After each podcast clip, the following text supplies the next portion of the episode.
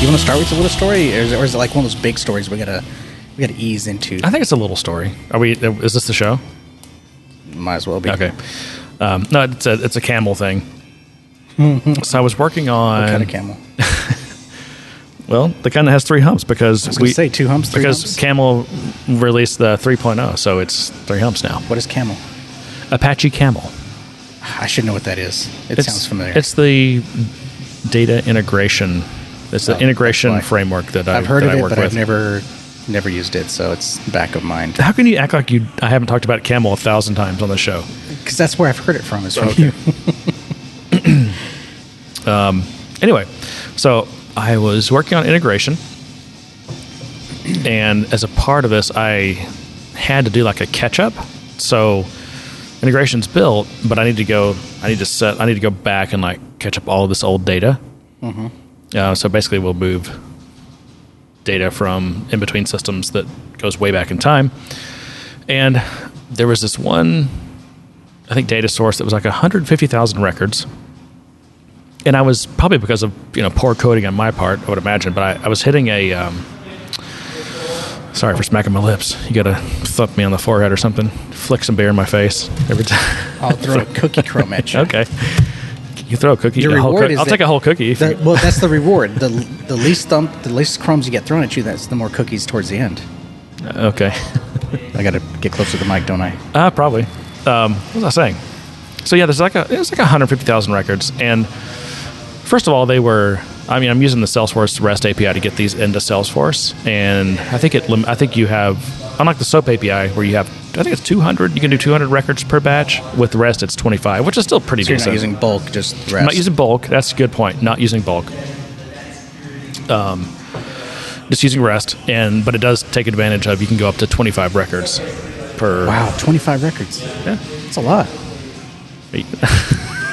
I can't tell you're being an asshole or not. I'm being an ass. That's just the mood I'm in right now. Uh, anyway, so it, it's fine and everything, except I, I end up hitting um, like a literally, literally a Stack Overflow. By the way, have you had this problem That's a yet? cool name, I was gonna say, Stack have you had this problem with it yet? Where you're like, oh, I'm hitting a Stack Overflow in Camel, so you go Google Camel Stack, Stack Overflow, Overflow. and all it does is take you to the Camel tag in Stack Overflow. Yeah. You cannot find Stack Overflow problems, Right. Like Stack Overflow error problems. It's impossible. If you put it in quotes, does it change the? if you put so the actual exception in I think in Java is Stack Overflow error, and if you put that in quotes, I think it helps some. Yeah, even if you quote Stack Overflow, you still get Stack Overflow. But yeah, I think I was doing something dumb. What what caused this, and, and also because it was a large number of records, um, and I was doing that. I, I'm doing a fairly complex, which is one of the great things. You, Camel, you can just it's so ridiculously powerful. Um, but I was splitting the records up, and then I was doing like all this custom aggregation. So, you know, I might aggregate, have to aggregate a, a list of 25 of these kind of things, and I have another aggregator for a list of other things. And they'll just, whenever those aggregators hit their limits, or however you define that, can be time based, could be number of records based, all kinds of things. Then that aggregator will then release that batch and do whatever. So you can have all this really crazy logic on what comes in, how these things all aggregate, and then they kind of like an octopus, they all kind of shoot out at different places at different times and with different logic. It's really amazing. I mean, you can write some if you need to, like really efficient and um, interesting stuff. But uh, this was not that interesting. It was basically just aggregating up to 25 records and then releasing them so it would do an upsert in Salesforce. But I was still hitting the Stack Overflow problem. And I could have changed some stuff to fix it. It was probably a, a bug on my part, but the easiest way to fix it was to put my aggregator in parallel mode. So by default, when that aggregator fills up, in this case, I've defined it filling up, meaning it's got 25 records. So when it fills up, it then will do whatever's downstream from it, which is calling an upsert to Salesforce. Hmm. But by default, it that runs kind of serially. So while it's calling up to Salesforce, it's kind of everything else pauses or whatever. And then when it's done, it has a return value and everything, and it sends that back upstream. And the upstream thing can continue and then continue filling the aggregator back up with 25 more records again. If you put it in parallel mode, by the way, all you have to do is like because there's a nice, it's got a nice DSL. You just it's like dot parallel processing. All you mm-hmm. got to do because by default it gives you a thread pool of 10 threads. I mean, you can you actually you could provide your own thread pool if you want or change the number of threads or whatever, but by default it's 10. And so I just left it on that and I ran it. First of all, it fixed the Stack Overflow problem, problem but also, and I'm watching because I'm tailing the log and I'm watching this thing. It shot And by the way, if anyone, any Salesforce employees listening right now, just plug your ears because it was 10 threads. And again, with this one little itty bitty line, this one little method called They parallel they were processing. too short lived to get killed.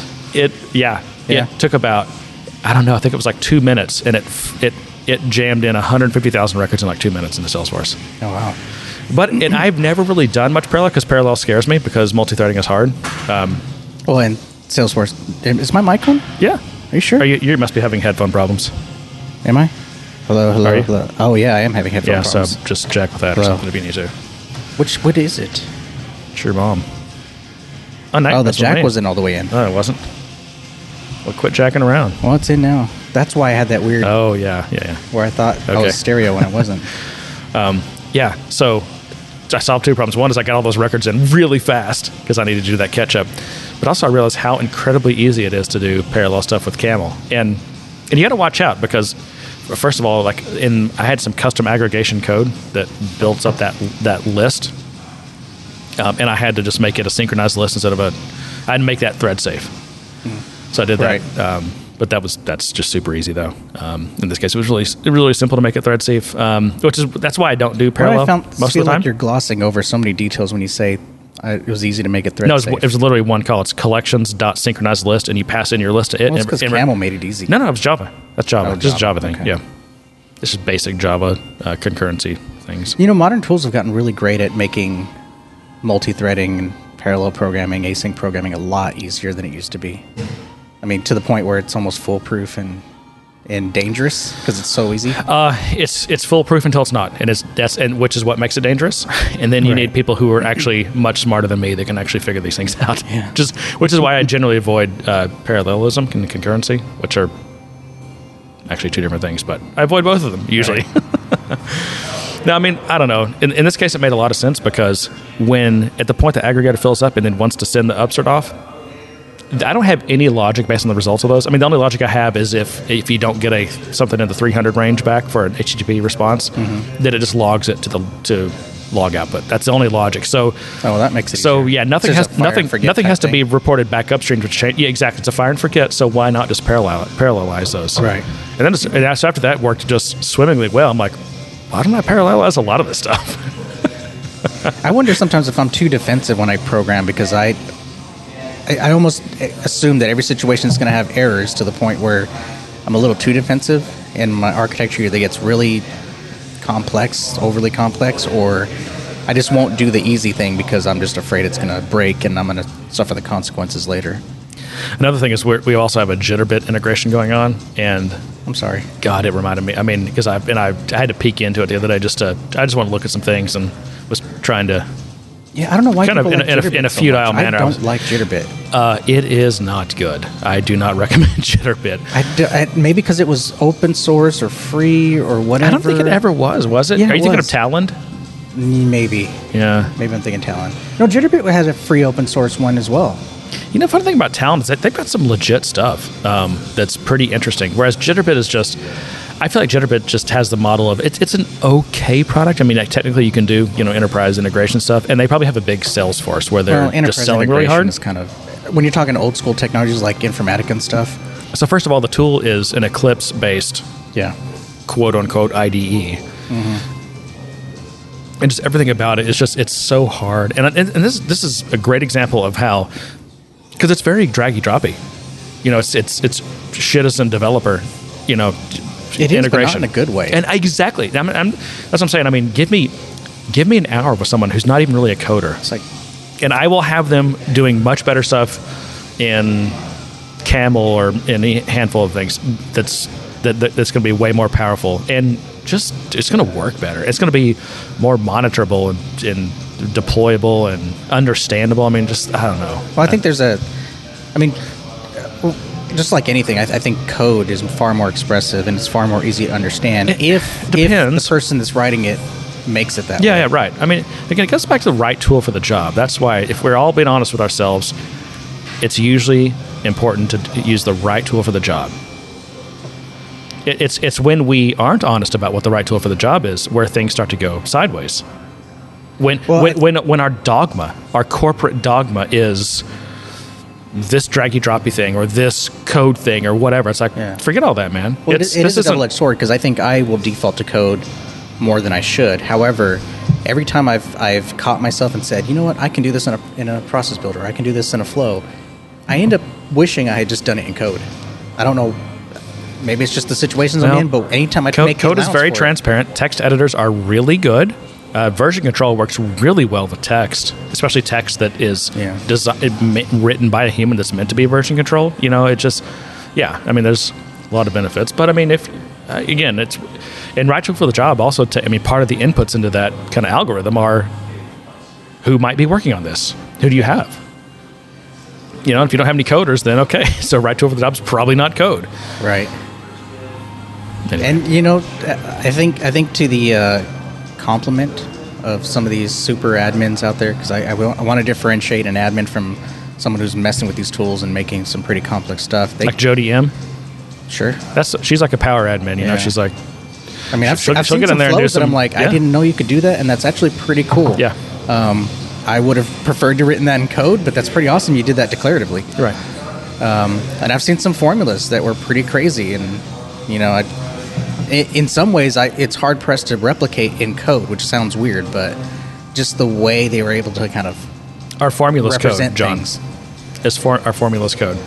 I don't, I don't see them as code. If you're writing your process builders directly um, with the XML and metadata, is that code? No, No. Okay, think it's that's not still code. declarative. Okay. still, you're still working within that framework, and still a Sure. declarative framework. You- declarative framework. Okay. And when you're at Apex, you're not working within a framework. Well, def- define framework then. Uh, I'll let you define framework. We're saying is is that a potential yes to that question? No, I still think, Okay. I still think. Ah, God, man, you're really making this hard. I, what I'm here's here's uh, thank you because my point is is this is a continuum Yeah. and there are no clearly drawn lines here. Yeah, And there's I mean, ultimately, we can say that everything good gets compiled down to assembly at some point, or, or, even worse, bytecode. Exactly, exactly. And there's no, there's no, there's not always a clear right or wrong answer. Sometimes there's an, there's an answer that's uh, maybe sixty percent right, and maybe there's another answer that's about fifty percent right, and but there's different factors that go into those, and you know probably you could choose either one of them, and sometimes, but sometimes there's an answer that's ninety percent right, and there's an answer that's you know ninety percent wrong, and so it's pretty clear in that case. But a lot of times it's not super clear, and it, it's very complicated. And one of the mo- more complicating factors is not the technology; it's the human part. Yeah. Yeah. All right. Well, that was my topic, John. Well, speaking of, Don't use Jitterbit because they don't sponsor the show. well, who does? no one. Do we That's want why we get to sponsors? make fun of everyone. That's right. no sponsors. Yeah. Well, speaking of learning and uh, admin stuff, uh, I mean, uh, the only reason I have this story on my docket is because I wanted to make a joke, and that was uh, a while ago. I made the joke that because Trailhead went on mobile with Trailhead Go, which happened I think November of last year. Yeah. Um, that you can now get badges while taking a poop. Yeah. Right. Do they? Is there? A, is there a poop badge for that? Oh, that would be awesome. That would. That would be. Yeah, I might go for that one. but how do you confirm it? Just the honor, the honor system, please, please, the honor system. That's a good point. Yeah. As someone who's worked in a call center and has heard a toilet flush a number of times in my in my career, uh, yeah, I was gonna say. I know that you know these modern cell phones have all kinds of different sensors. Do they have odor sensors? I hope not. What's funny about that is I don't blame people because our hold times were pretty long. So I'm happy they got the relief they needed so that we can concentrate on putting an order in. But uh, anyways, so uh, Trailhead expands with a with their mobile app with chat, uh, and it made me think. Well, I hope you're not chatting with someone while they're pooping. So, uh, why do you chat while you trailhead? I'm confused. It's just part of getting help. So you're You taking a help. trail, you Okay. can get help can, From the Ohana? from the Ohana. Really? Um, I don't know. They should just they should just funnel all your messages right to the Good Day Sir Slack. So the announcement was part of the Sydney conference, which I was it the Sydney conference? Yeah, Sydney World Tour announced. oh, they didn't cancel that. For I think that was virtual. okay, Yeah, there's no conferences anymore. no. Which I don't. You know, how do you? Well, i we'll we'll talk about that because that's point of the topics. But uh, I'll read the quote. Uh, Salesforce touts Trailhead, Trailhead Live as a reinvented classroom for the digital world that provides learners with live streamed and on-demand expert-led videos. Um, They're live. Yeah, so there's, Okay. there's going to be live kind of instructor led kind of training sessions where you can kind of log in and kind of take a class or whatever you want to do. And then there's also a chat feature along with it that will let you kind of ask questions and get feedback and all that kind of stuff. So it's it's pretty interesting. They're expanding the program to kind of be more virtualized and more interactive than say just getting on a computer, taking a bunch of badges, or in this case, getting on your phone and taking a bunch of badges. So it, it's interesting. Um, I think uh, because of the proprietary nature of Trailhead, I kind of wondered how well it was going to do, but it seems like they're they're really pushing forward with making it kind of this well-rounded uh, learning experience, Yeah, I mean, it's which I think uh, is a positive, I- I- given how big the system is and Yeah. all the different things there are to learn and the things that are easy to forget. I mean, I I wanted I remember I talked about last week um, having a good experience with. Um, uh, partner support, which I'll talk about as well on one side of it. But one of the things they solved for me pretty quickly was I couldn't log into my org anymore. And it was because I was messing around with two factor authentication because I was trying to let Salesforce log in. But that, because they were logging in with my account and my account required two factor authentication, um, they were also having to get the authorization code for me. So we were trying to turn it off, and I'd forgotten that for some stupid reason, I manipulated the, the native standard uh, system admin profile to require two factor authentication, which meant, you know, whenever I disabled two factor, well, incorrectly moved um, two factor authentication out of the high assurance bucket and into the standard bucket, I basically locked out my org. Um, so they fixed that, and then I realized I had to go change the profile. And we You had one that. job, John. But it was just one of those small things that I completely forgot about. And that setting is everywhere. I mean, manipulating two factor authentication happens at your user record, at the profile record, or at the permission set record, um, at the session settings record, or your login auth settings. And then also, there's a Uh, few things. can- single sign-on set. there's a few things you can tweak at the my domain level Yeah, as well. right. And I'm just I'm Community? just- yeah. Community involved, it's It's just there. crazy. Yep, So yep. I mean, it's it's it's it's good that they have this type of thing because there are things that are really complex, and the way to manipulate or configure those settings is everywhere. Yeah, So yeah. Yeah, luckily I don't do the only authentication stuff I do is just single sign-on stuff. I think I had done it at the time because I was trying to, not trying to, I was um, validating some things because I was doing some architecture work, and my developer org is kind of where I is my sandbox, but it's also my main org that I do for everything. And I think I had enabled it at that point and forgot that I did it and forgot how I did it and all those kind of things. It was now top of mind. Well, as with most things, this, I feel like this is an opportunity opportunity for me to complain about something, which is that Microsoft with Active. It's just something I just deal with on an ongoing basis. But in Active Directory, yeah, or I guess it's technically Active Directory Federation Services, whatever the hell they call it. Um, but you know, they have. It's pretty much the same concepts as everything else. No. We're getting beer delivered again. This is good. Every time we record a podcast, we get free beer delivered to us. Uh, what is that? Oh, it's peanut butter. Oh, I can smell it. did you ask for that? No? Okay, Smell it? I'm good. I've wanna smell the I've, beer? I've had several peanut. I just probably I've probably had it. Oh, that's good. Is it good? Yeah. that's really good. Anyway, so Active Directory has, um, they have all these terms for things that are not the same terms that like that SAML uses, because you know not invented here. And and to be fair, because I'm not I don't I'm not enough of an expert on the history of all these things, but maybe Active Directory already had these terms, and when SAML spec was created, you know they kind of created new terms for them, and and Microsoft just kind of mapped their terms to SAML terms. But I'm I, I'm always trying to I'm like okay, what do they call like assertion attributes and say, oh yeah, those are like you know claim rules, or I mean, there's just all these different things, this, you know, and you always and you know there's uh, like I think Microsoft has this concept of a re- relying party, and in SAML that's the service provider. You know, it's like you have to just Right. and I and you have to always remember who you're talking to. Are they a Microsoft person or are they just like a technology person? Well, I rely heavily on the uh, button that says generate XML. Oh, yeah, that you- I can oh, import sure. that in because I that that mapping is is like you said, it's it's tough to That remember. wor- actually that works well. That whole um, SAML, the metadata, SAML metadata. Yeah. That that I mean, it's well at least between like Salesforce and Active Directory, which are probably the two most frequently used um, systems with Right. SAML. It's is Salesforce and Microsoft. That works See, I've never had a problem with that. Unlike things like WSDL, right, which is like you always Oh, yeah. have problems. Spec gets interpreted different ways. yep. Yeah, but identity is kind of one of those things that's really complex. I mean, even Microsoft with all their tools and Azure and Active Directory, um, Office 365, I have to, if I really want to manipulate the the login permissions for users to the Office 60, Office 365. you have a mental block. I do every time I have to think about saying it because I don't want to mess it up. Uh, I have to jump into a different part of the application or a different service or something like that to manipulate that, and then if I screw that up, it affects a bunch of stuff. But it's really weird. You know, it doesn't get easier when, when you're talking about identity providers, systems, and I, I, I'm.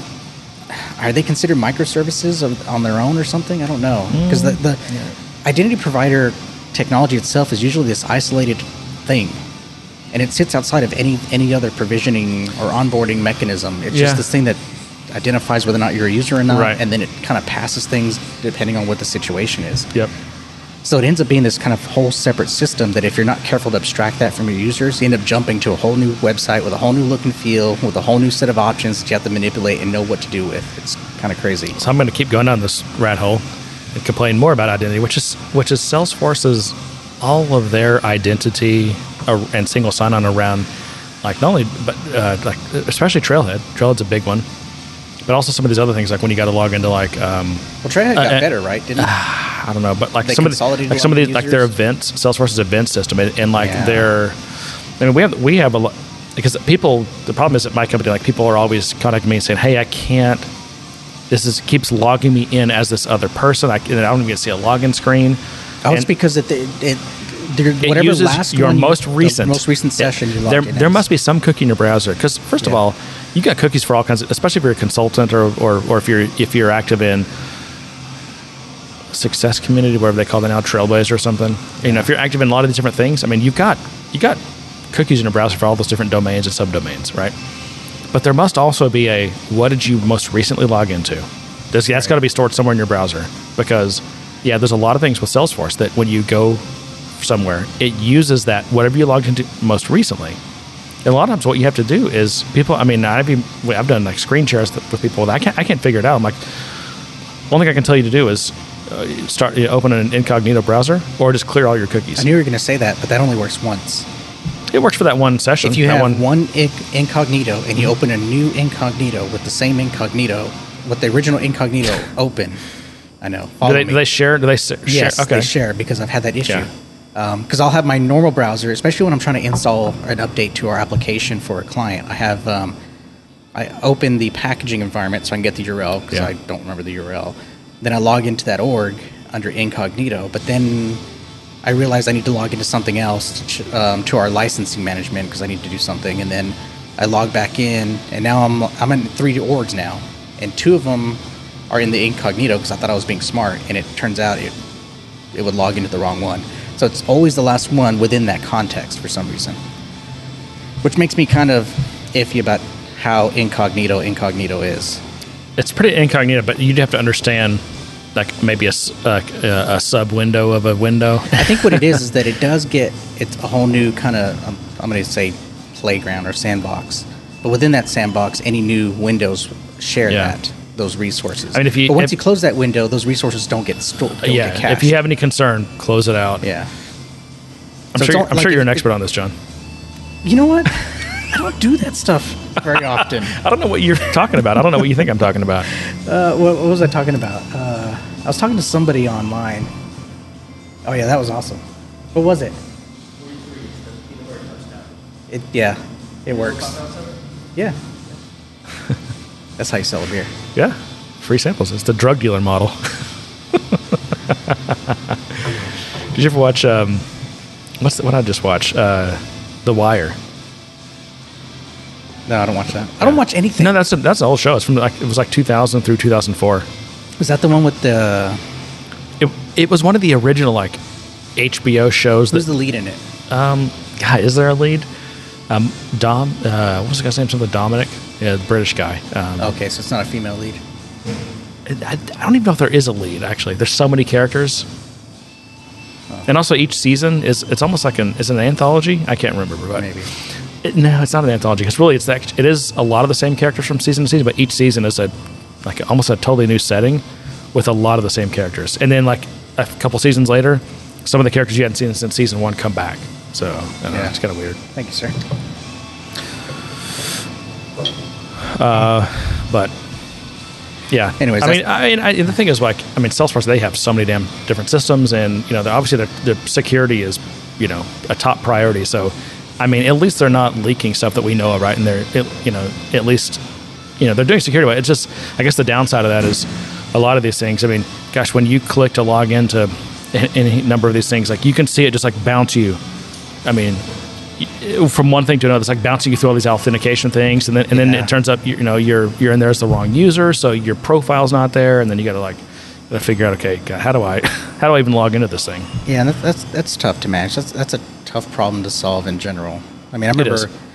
I remember back in the day with our um, well, this is a few lifetimes ago when we when I was part of a company that had an LMS, and there was a completely separate server that managed all the the routing. So everyone would log into the same server and they would get routed to the right server because everything was it wasn't multi-tenant, but everything had their own server. Yet the identity the, Oh, it's like the yeah, identity provider Okay. had its own server. right. It's like you know when you log into Salesforce, you go to login.salesforce.com, and then it routes you to the right pod, I guess. Right. Okay. But that was back when, basically, when that server went down, everyone was screwed. But yes. You ever seen the message when you log into Salesforce? What does it it'll even say? Like authentication servers unavailable or something like that? Yeah. But I don't know what the answer is to that. That- That's just a tough problem to solve. You have to make your pros and con list, and you got to do work on all the trade offs and, and commit to something. Yeah. It's just, it's a tough one. Yep. I want to talk. I want to get this out of the way. I don't really want to talk too much about politics. I don't like politics on the show, but um, I have to because it was brought up in my notes, and it made me read a Vox article, which pisses Oh, me off because I hate Vox. You got Vox explained, John. I did. Because I don't know if it's because I have this bias towards Vo- Vox, Vox, Vox, that I feel like they're complaining about this when I think it should be a good no, thing. They're Vox explaining. They're Vox But uh, the heading of the article is uh, Tech billionaire Marc Benioff used to give millions to politicians. Then he bought Time magazine. So I feel like they're complaining that Benioff isn't um, isn't uh, endorsing any candidates or or He's not giving his so money to giving his people. money Yeah. away to, to people. But uh, Right. the gist of the article is that, and I've been kind of curious because we were in this election cycle. It's an election year. You know, where does where does Benioff fall on all this? Um, but apparently, he's falling on neither side. He's standing right in the middle. He, he's gone. He's gone back to his, you know, not a Republican nor a Democrat. Which is weird because I've, I've always thought he leaned more left than What? right. But If he- in this, he said he used to be a Republican. Yeah, because if you believe the stories, Yeah. he's said that forever that he used to be a Republican, and then, you know, clearly at some point he became more so. And, and Republican in the, in the United States, that's kind of the conservative or right, and even those words I think mean different things, but like conservative or right leaning. Yeah, I don't know. and then he clearly became more like left leaning, kind of slash liberal slash progressive, um, but still kind of maintained that he would I, I remember a couple of comments from him over the past several years where he said, you know, he just he really likes to handle on a candidate by candidate basis or issue by issue basis. You know, he's going to support issues that are important to him or, or his Ohana, um, right. and he's going to support candidates who, you know, are doing things that are willing to do things that you know he thinks are the right things to do. Um, but I remember a report from I saw this. Don't know. I think we talked about it no more than a year ago. Like the, you know, because I guess on these all these wealthy people or whatever, there's you can get the list of who they've donated to, Sure. and it was 100% Democrat um, at this for like the previous year. Yeah, and I think this talked about um, how much he backed Hillary Clinton back in, what was it, 2016? Yeah, so I think he went in big on Hillary. Um, Of course, But- local San Francisco politics, he kind of endorsed a certain candidate. but I don't, I don't think I'm not sure you have much of a choice in San Francisco. Do you? Yeah. There's a choice. Well, not for Okay. Senate Okay. or House. I mean, if you're in San Francisco, what what what do you think your choices are? Nancy Pelosi. I mean, whether it's seriously, whether it's your house, house which is Nancy Pelosi, right? She represents, or whether it's, um, I mean, who's running against her that would even have what any kind of chance? I guess is my what governor of. San Francisco. I think I think he backed the candidate that lost. you know who that right? is? No. Gavin Newsom, Oh, okay. who used to be the mayor of San Francisco. Mayor. And he was married to uh, Kimberly Guilfoyle. Uh, she used to be on Fox News, I think, and Oh, yeah. now she's like dating one of the Trump boys. Yeah. Yeah. John is m- miming. Is that miming, mouthing? I'm doing. No, I'm drinking my beer. Oh, Okay, okay, oh, fine. John's drinking his beer. I yeah, wish, I wish, he- uh, sometimes I wish we had. This is a video podcast. Someone provided a suggestion for that, by the way. Yeah, I saw that. Yeah. Well, I don't know about that. I heard. Um, did, so did you notice that the, the Dan your your your boyfriend Dan Benjamin has started doing the podcast method podcast again? He Started- has, okay. which I'm, I'm thankful for because I've been contributing to that uh, for So- years now. So he's changed his tune on a lot of things. Everything from like what your bit rate should be um, to Well, good. to video. So now Well, no, it's, is, it- is it less because he's hosting his own environment? exactly yeah. no, it's not. It's not. Okay, okay. He's actually fine because he used to say like you should never have stereo, which we do stereo, just because like on the when we like whether it's music or clips or whatever, if they're in stereo, I want people to hear them in stereo. And and on, and honestly, like when it's just us talking and it's there's really no stereo separation, Mm-hmm. the it's a, it's a, like a joint stereo algorithm. It doesn't waste anything on two separate channels. It's smart. MP3 smart about that. Even though MP3 is super old technology, like it for the past twenty years, it's had kind of this algorithm. Whereas if there's if there's no separation between the two channels, it just it doesn't waste the bandwidth. It just uses one channel for that time period, you know, or whatever. Anyway, um, what's what were we talking about? Originally, or Well, well let's finish our current thread. well, I can pop the stack. okay, yeah, And that is that the, the argument that the article is trying to make is that ever since uh, Benioff got into the journalist business, Oh, so he bought meaning Time buying magazine? Time ma- magazine, Don't forget, it was it was Marc and Lynne. Is that name? yes, Okay. yeah, yeah, that was a big deal for some reason. They they were making that a big deal, but uh, Just yeah. Yeah, well, maybe because she was going to have more input on it than him because he's so busy running a ten billion at the time company. I, I also, you know, also I, they probably don't want to seem super. He already, it already seems Salesforce already seems patriarchal. You know, it's so ma- man man dominated. I think so. I, I don't. When I think Salesforce, I don't think patriarchal. And well, I mean, when they got criticized for not having any women on the board, they went and they threw a couple of Oh, Come women on, the I board. mean, you know, Salesforce on the progressive spectrum is pretty high up there. I in just- terms of their talk, it is. I mean, look at. Uh, Okay, I don't know. but anyway, I mean, how often do you hear about Lynne Benioff? If that's her name, and Yeah. you know, and, and honestly, I mean, I'm not I'm not picking on them. Certainly not picking on her because maybe she doesn't want any of the spotlight. She doesn't want to be a public figure as, as much as that's reasonable considering her husband. So that that's fine too. But it, the only actually the only reason we're mentioning her and bringing her into this is because Marc brings her into this. He he did that. I mean, he's made sure that it's Marc and Lynne, Marc and Lynne, Marc and Lynne, especially with regard to this Time magazine. That's the only reason I bring that up because Yeah. someone, either it's him or her, don't want to. They, they don't want her left out of it. And so, if, if they both bought and are involved in Time Magazine, then it's not fair for us to just say Marc bought Time Magazine. So That's my point. It's true. Okay. I, I've been. Don't want to offend anyone. I've been sufficiently lectured. okay. And you, um, you've been schooled. Now, now you're woke. I have been You're woke. awoken. Yes, you've been woken. I have been awoken. Um, so yeah, I don't. I don't think that's a valid argument. I think he, he's always kind of straddled the, the fences and kind of tried to remain neutral in anything. In fact, I've, I've given him a lot of credit for that. As much as he Oh, could have I don't know that he tries to remain neutral. I No, wouldn't no, say in that. his talking points, because he's, he's even says he'll. I mean, he's not divisive in his talking points. uh, I- You have to give him that. He doesn't go out So- and say, so- "I'm for this and this is this." So are gender neutral bathrooms is that not divisive at all in this country anymore, or is it? Is you know they, they won't sell to a store that sells guns? Is that is that not divisive at all? I don't think so. Okay, It's You a private company making a decision on what they want to do. Well, Who, Salesforce? company. no, yeah, but it, they're very they were very vocal. I mean, they issued a press release about it. I mean, I'm just saying that's that's divisive still in this country. I mean, I think a company should be able to decide who their customers are and what they I, can t- and I can't do. agree. I agree too. I mean, Although. as Although the same people don't want you to be able to decide who you do and don't I, do I business know, with. I just, It's- I just, it's, I think the more you my head starts. My head is spinning, John. I don't even. I get so confused Yeah, about this. I, I do too, but at the same time, I just think, I think the more rules you put in place, the that. more you Got a, got a uh, Viking drinking horn over there. some mead, mead with honey, An autumnal mead. honey mead. I need to get that joke because you don't watch Bud Light commercials. No, I don't. Okay. Yes, I do. You know, I watched you the- see that the where Bud- the, the, the king, Bud Light the guys like asking the king for an. With uh, uh what's his Oh. name? I haven't seen those. Oh, they're funny as hell. Really? They're on YouTube. Okay. Especially the one where he tries the mango seltzer and he, they do the smile thing and he has this like big, just god awful grin. And yeah, they're, they're hilarious. I love those. You should put that in the show notes, John. All right, let me get to another topic because this is devolving pretty Okay. quickly. Yeah, that's what the show does. That's what happens when you're not prepared. uh, Service Max. So Sales Service Max just got an eight million funding round, and it was led by Salesforce and Silver Lake.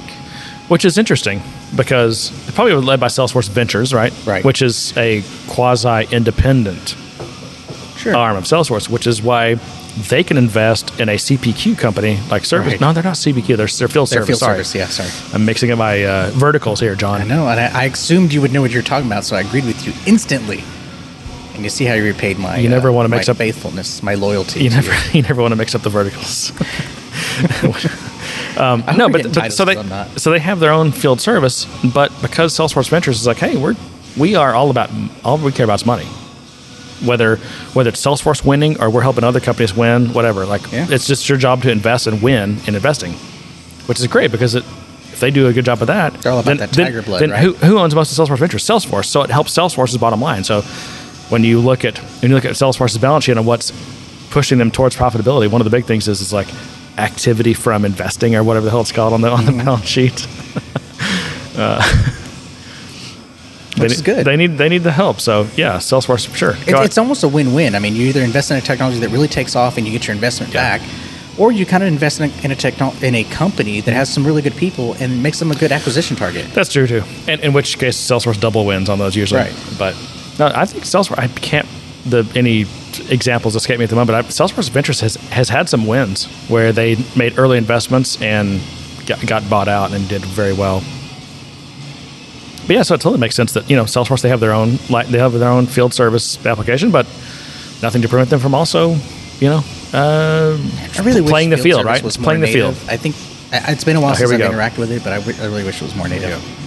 I'm not going to go into Okay, it. okay. I've, I've gone into it plenty of times in the past. It's fine. Uh, so uh, Salesforce, uh, despite uh, saying that they weren't going to do very many acquisitions, has another acquisition, but this one's weird. This one's really weird. I don't know what to think of this one. Um, they've acquired the CMO Club. I don't know what that is. I saw that. It's apparently I was hoping you could explain it to me. It's apparently a uh, a group of marketing professionals, uh, CMOs. CMO being chief marketing officers. Now, are you saying that that's what it is because that's what the name sounds like? No, that's what okay. it is. Okay. It, it, it took me a while to derive that from the marketing speak of their website, but essentially that's what it is. It's a kind of a group where they kind of all come together and talk, and they have little conferences, little private conferences. You have to be part of this club to kind of do these things, but you, it's almost, I guess, like a Toastmaster, uh, not a Toastmasters, but anyways, it's a private club, and you get you talk and you have conferences and you talk about what's going on and what you're doing and How you're spying, how you're the- spying on your prospects, thought leaders of the customers. group, and Yeah, you talk about marketing leaders. and trends and things like that. So I don't know what their acquisition of this group means.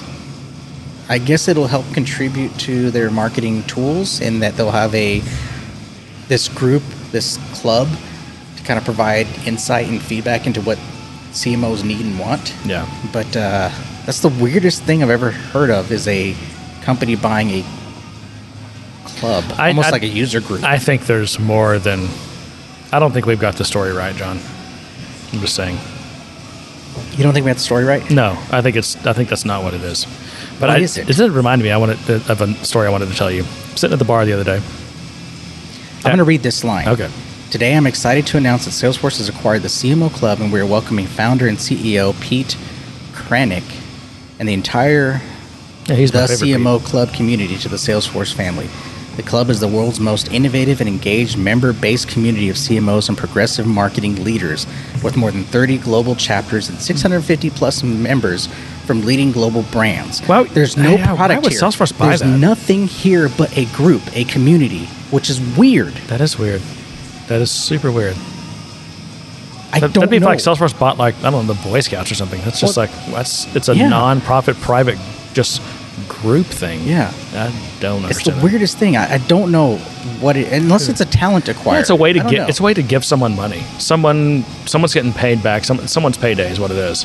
well, maybe they want uh, Pete here um, to be part of their new CEO family, Could the be. new C level family. Right.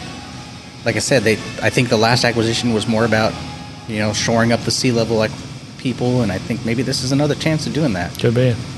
They want to focus more attention on their marketing efforts, and they need some t- people. Yep. That's the weirdest thing I've ever heard. That, that was very strange. By the way, if someone wants to buy this, the Salesforce, I'm sorry, the uh, Good Day Sir community, no, It's not for sale, John. Unless the price is right. Uh, no.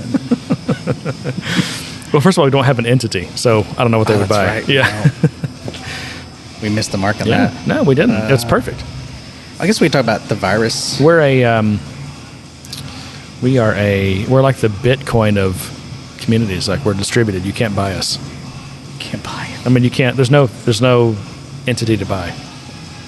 It's the uh, It's like it's like get virtual. It's like any kind of distributed version control. Like there's no. it's what Linux was supposed to be. What do you mean? Linux was supposed to be all open source. You couldn't buy it. It was owned by the community, supported by the community, built by the community. It was the So you can't buy Linux. it was the temple of open source Yeah. software movement. You can't buy Linux. You can buy a company that packages Linux and provides services around Linux, but you can't buy Linux. It's GPL. So coronavirus still causing issues. Uh, so Amazon, Intel, and Salesforce are both on the list of uh, companies that have curbed their conferences in favor of online or just canceling outright the conferences. You know for fear of the con- You know what else has happened? All the and this happens every time there's some kind of crisis or quasi crisis, which is all these companies that have been building up some kind of loss and been waiting for the right time to, to declare it, right? Because you can hide these things until you're ready to shift them into the right buckets. All of a sudden, oh yeah, geez, it sucks. We lost five hundred million dollars because of coronavirus. Yeah. It always, it always happens every time there's something like this.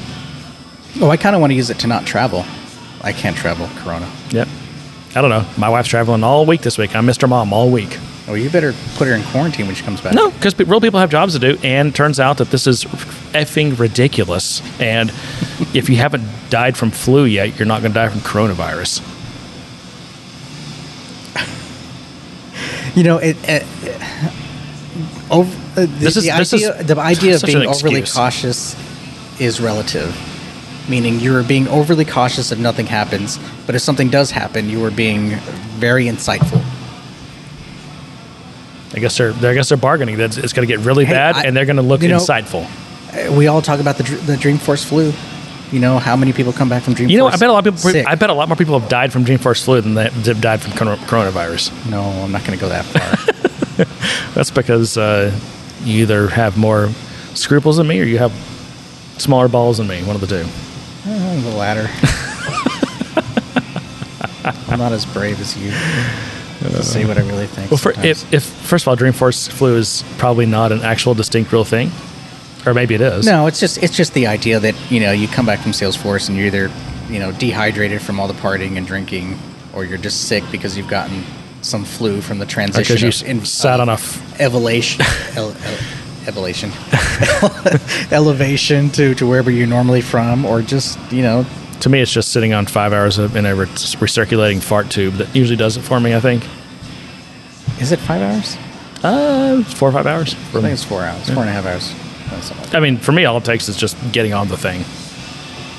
I'm trying to be positive because I have to get on a plane at the end of this month, so Wah. Don't have that excuse. travel. Feel sorry for him. Where are you going? Well, so uh, China? Alabama? You going to Wuhan? Alabama? Wuhan province? Alabama. Alabama. Gotta go to Alabama. But yeah, I don't know. That's the thing. That's the thing that's happening. Conferences are getting curbed. Salesforce is banning all of their employees from travel. Yeah, it's a So way for no- them to so cut no costs. On-site visits from your uh, from your. It's it's an excuse for them to massively cut costs. you know when when the. Um, I think that's a good thing, to be honest, because I'm a hermit and I don't like traveling. Um, I've always saw it as a positive. I think there's way too much The travel. first There's time way this too much happened- business travel still. The first time this happened was was the whole 9/11, where travel couldn't happen, and companies really invested in in kind of virtual conferencing type solutions. And I think a lot of companies realized that they could still get stuff done without having that face to face. But there are certain things, and there are certain scenarios where face to face still is a, is a big thing. I think um, in my company in particular, where we do a lot of kind of uh, training and things like that, Yeah. and, and we found that yes, we can do it virtual, but it's not as effective as being in person with an instructor. Especially when like the microphone's like people. 80 feet away, like half of those videos that you do.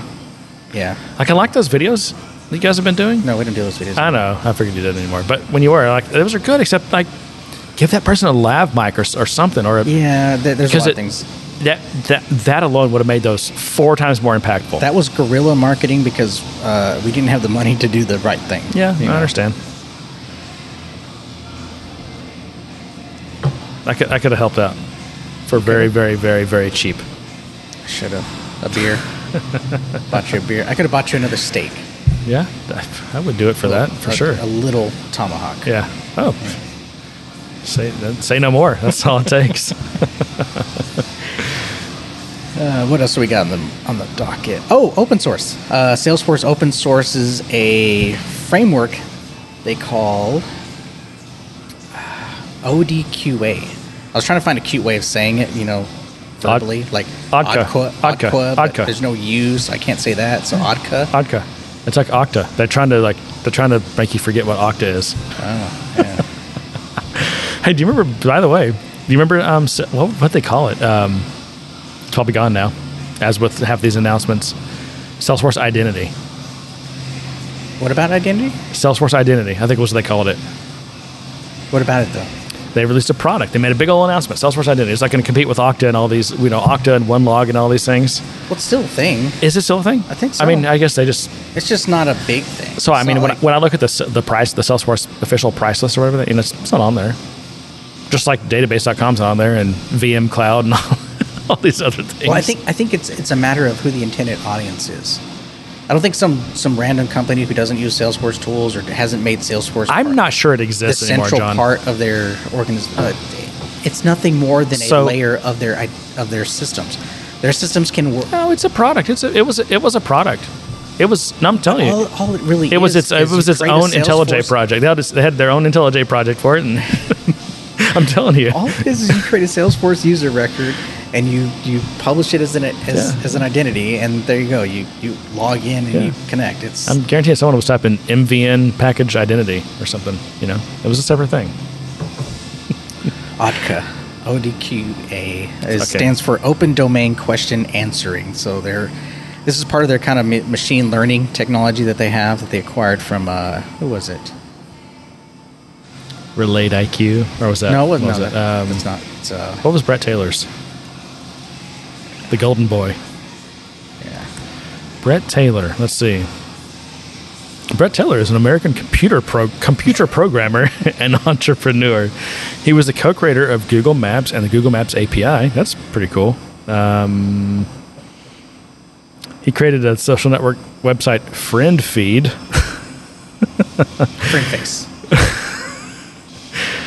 He also co-wrote and maintains the Tornado web server. I don't know what that is. Um, it's a scalable, non-blocking web server. Um, Non-blocking. What does that mean? I don't know. I'm looking for Quip. Right? What's Quip? Yeah.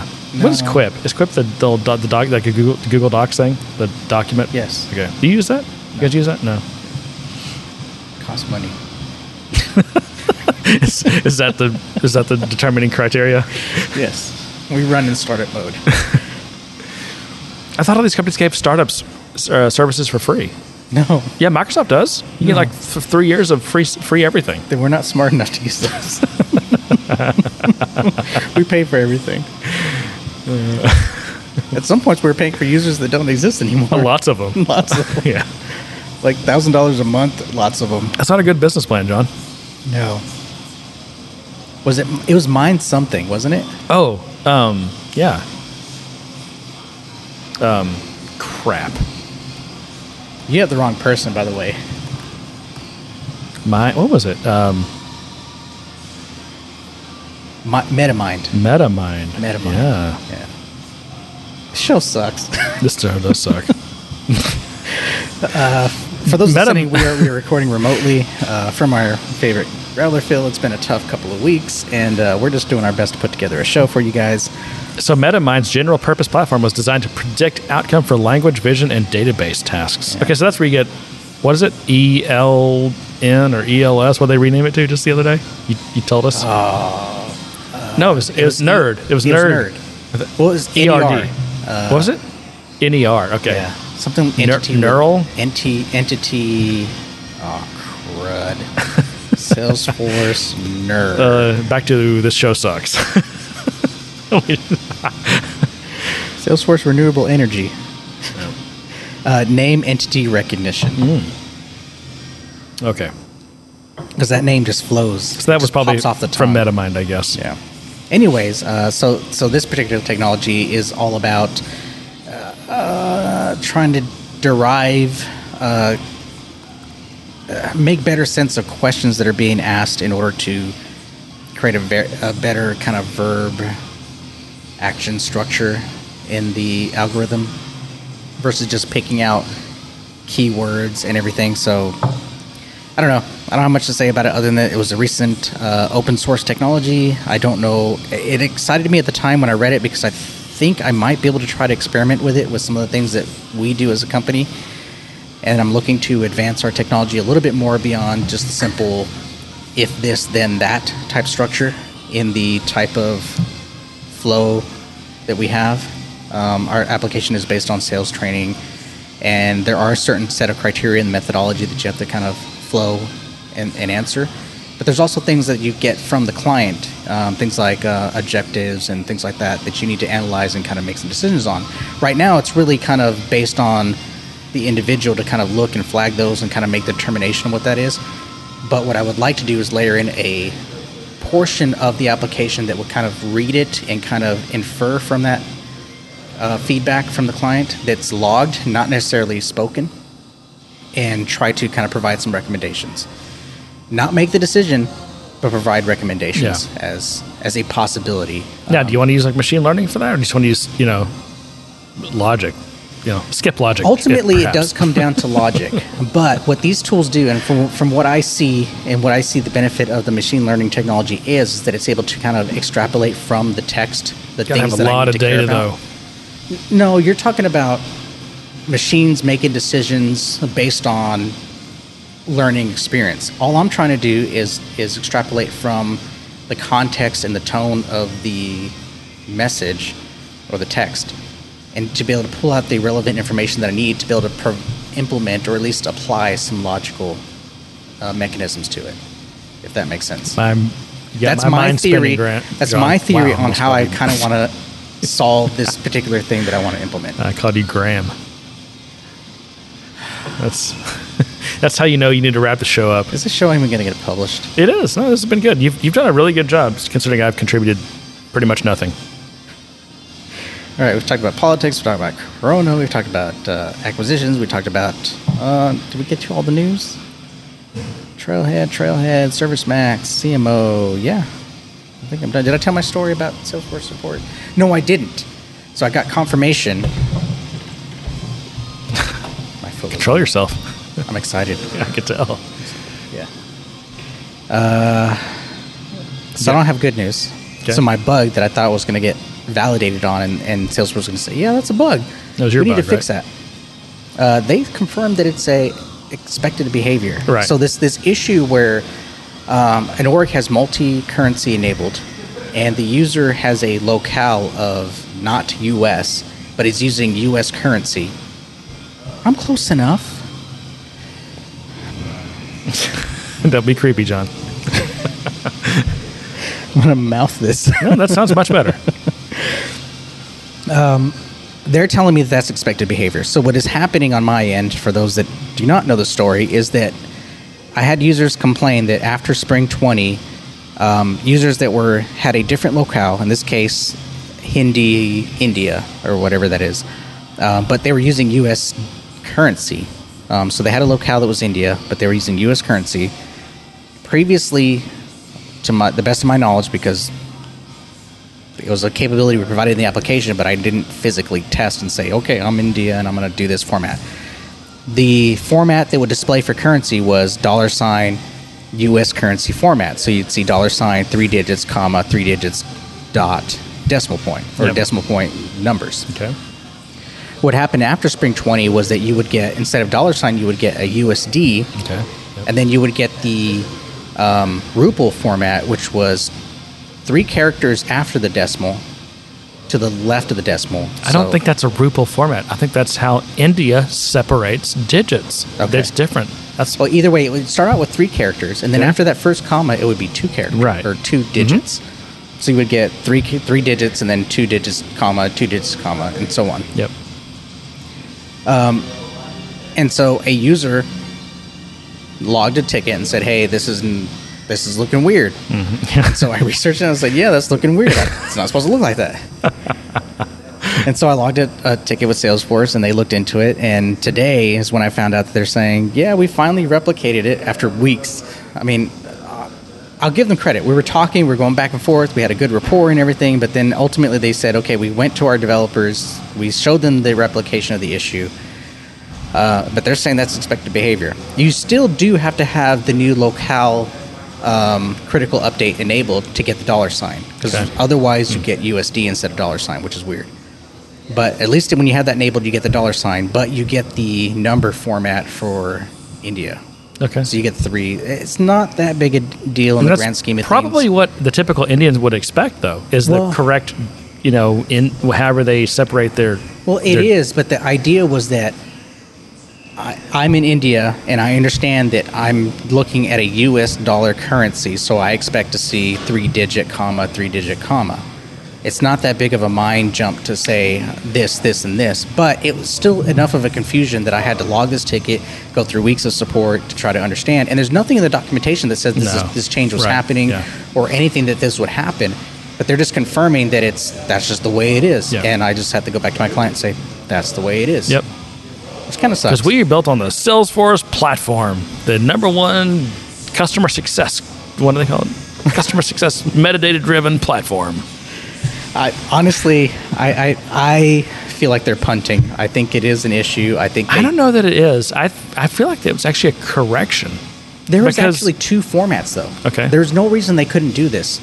They have a num- numerical format. Don't we need an Indian to weigh in on this and set us straight? Why hasn't that happened? Why didn't that happen after the last show? I don't know. There, there is a numerical format. So if in the uh, global namespace, where you can access all of the uh, formatting for currency, there is a specific format for numbers, and there is a specific format for how currencies are formatted. So you're saying that the the okay? I'm saying wanna- it's okay that the numbers are formatted the way they are. Okay. Because that's based on locale. But I'm saying that the because the f- currency is set to U.S. dollar, the currency format, which does exist as a separate entity, should be U.S. currency format. See, okay, here's what I don't understand being an American. Okay.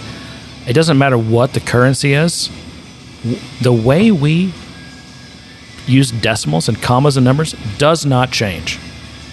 Right. It's just, it's a number that happens to be a unit of measurement of a some certain currency. So I don't understand when you tell me that in India, they change how they format numbers based on which currency they're using. I don't under that doesn't again, maybe I don't understand, maybe that's something they do in India. No, no. no. okay. The, what I'm saying is that you can say that you're you're in a locale. You can say you're in the America locale, or you can say you're in the UK locale. You can say you're in, in the India Mm-hmm. locale, and your formatting, like dates and numbers, will change Yes. based on that. Mm-hmm. And there's a unique locale entry in the system, and there's a unique locale entry in the number format for that country. Okay. And then secondary to that, there's a unique locale, or I'm sorry, unique currency that says I'm looking at numbers in this currency. And there's a unique entry in the metadata that says this is the currency format for that currency. However, in this case, and what I think happened after Spring 20 is that it's always referencing the locale number format, even for currencies. Yeah. And even when you look at it, it does show the three digit, comma, two digit. So it's consistent, at least in that metadata. So it's not like the number is showing something different. But what I'm expecting is that because I have USD, US dollar currency, that I should get the US dollar currency format. But that's not what's happening. Yeah, I still just reject that whole notion, but that's okay.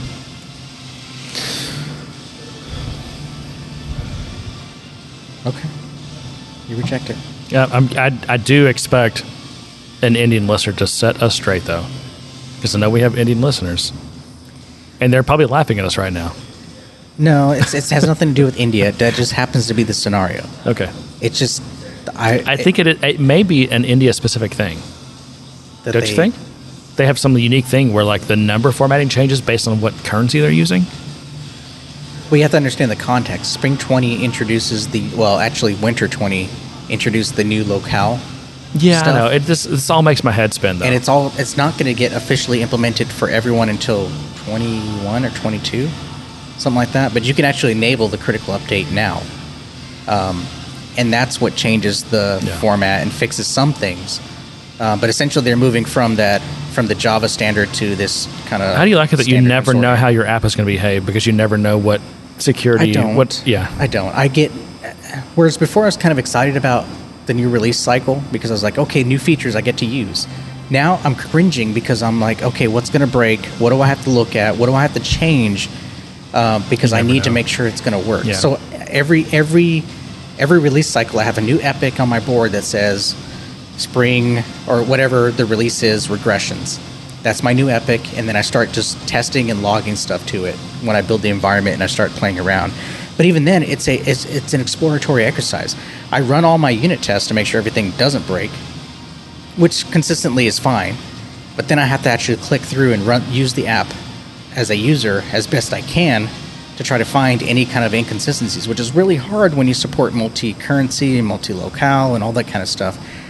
I it, I essentially just pick, hand pick a few favorites and try to try to replicate issues and see if anything's going to fall out. In this case, I didn't run it as a user with a locale in India, Hindi, India, and I didn't catch this. Is this horse dead yet? Yeah, Or should we keep beating it? I don't know. I was telling a story. Okay. You know what, Don? I need you to participate a little bit more in the ISV channel of our Slack. 'Cause it, it- this actually reminded me because you were just talking about how what were talking about how th- different things behave differently and depending on what your what your customers have accepted as far as security updates and all those things. What Reminded me they've this question that came in today, or no, it was, actually, this was a couple days ago on the Slack and the ISV channel. And here's the question: An EE or UE org can have 50 platform event definitions, but a DE org can only have five. Well, how does that affect managed packages? Does that mean managed packages are capped at five? Because you can install managed packages into a DE org, right? Yeah. I don't know. That's why I didn't answer that question because I didn't know. Yeah, I should have done the eyeball thing though. Where's my eyeball? yeah. I did the eyeball and then the uh, like the thinking. the eyeball is when like when I'm hoping someone else answers it Yeah. and I'm watching this. Yeah. it, it's it's a, it's a there's a lot of information for ISVs and there's a lot of things you can glean from the It is, man. You are on shifting sands. But yeah, it, it feels very much so as, as shifting sands because you're not really sure. It's not always spelled out what you can and can't do.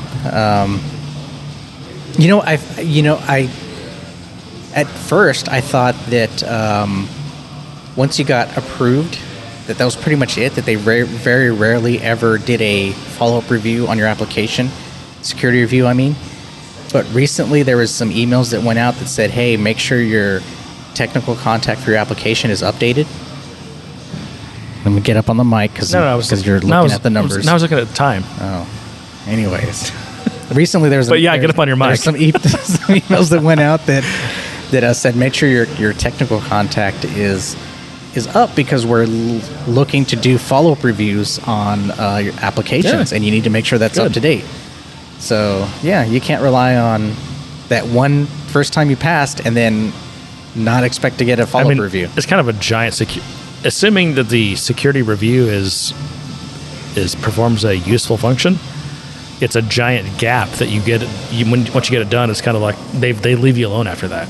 Yeah. but that was kind of the impression I was getting was that once I passed it, I'd be okay and I'd That's- get to introduce anything I wanted. But uh, It's usually the way it worked. Uh, the way it's worked. Well, maybe not anymore because that email came out and uh, I need to make sure I I'm the technical contact on it. So. Oh, John. Well, I think this has been a show. I think so. It's it's been something.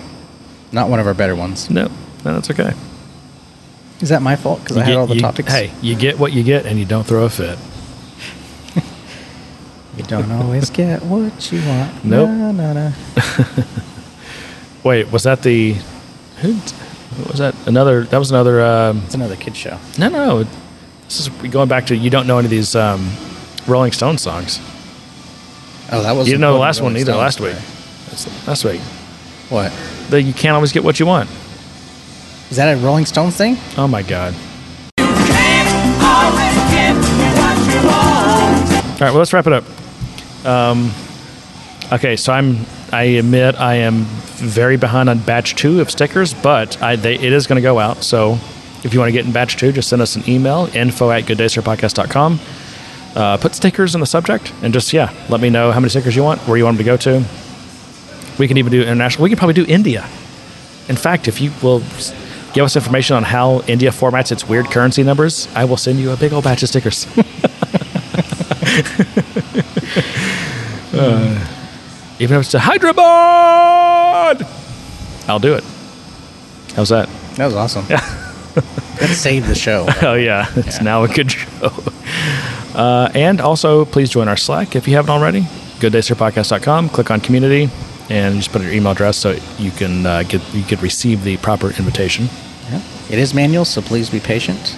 I do my best. Other than that, leave Like us reviews. shares. Yeah, Love to get a review. tell your Haven't had a friends. review in a while. Tell your friends. You got to grow this community. I don't know why, but I just you know that's what they tell us to do. Yeah. I mean, it, it increases the it's the network effects. Increases the value. The bigger the community is, the, the more value it creates for itself.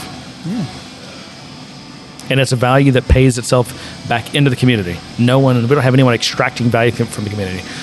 We're not, you know, selling ads. We're not selling email addresses. Any of that crap. It's we are doing this because we want to do it, and everyone that's involved in this community is doing it because they want to do it, and all the value stays inside the community. It's a very That's it's helpful important. Thing, it's an important thing to understand because there's n- you know not all communities are like that. Not all Ohanas are like that, John. Can't use the Ohana anymore. I know. Oh, you can. It's it's appropriation. yeah. Well, that's why we don't call ourselves an Ohana No. or community. We call ourselves the Army. That did it too. We're an army. Actually, we didn't call ourselves that. We're a The community called us that. we're a friendly army. We don't even have any guns. We just we'll hit you with our feathers. I wish we had video for that. And to that, I say, good day, sir. You get nothing. You lose. Good day, sir.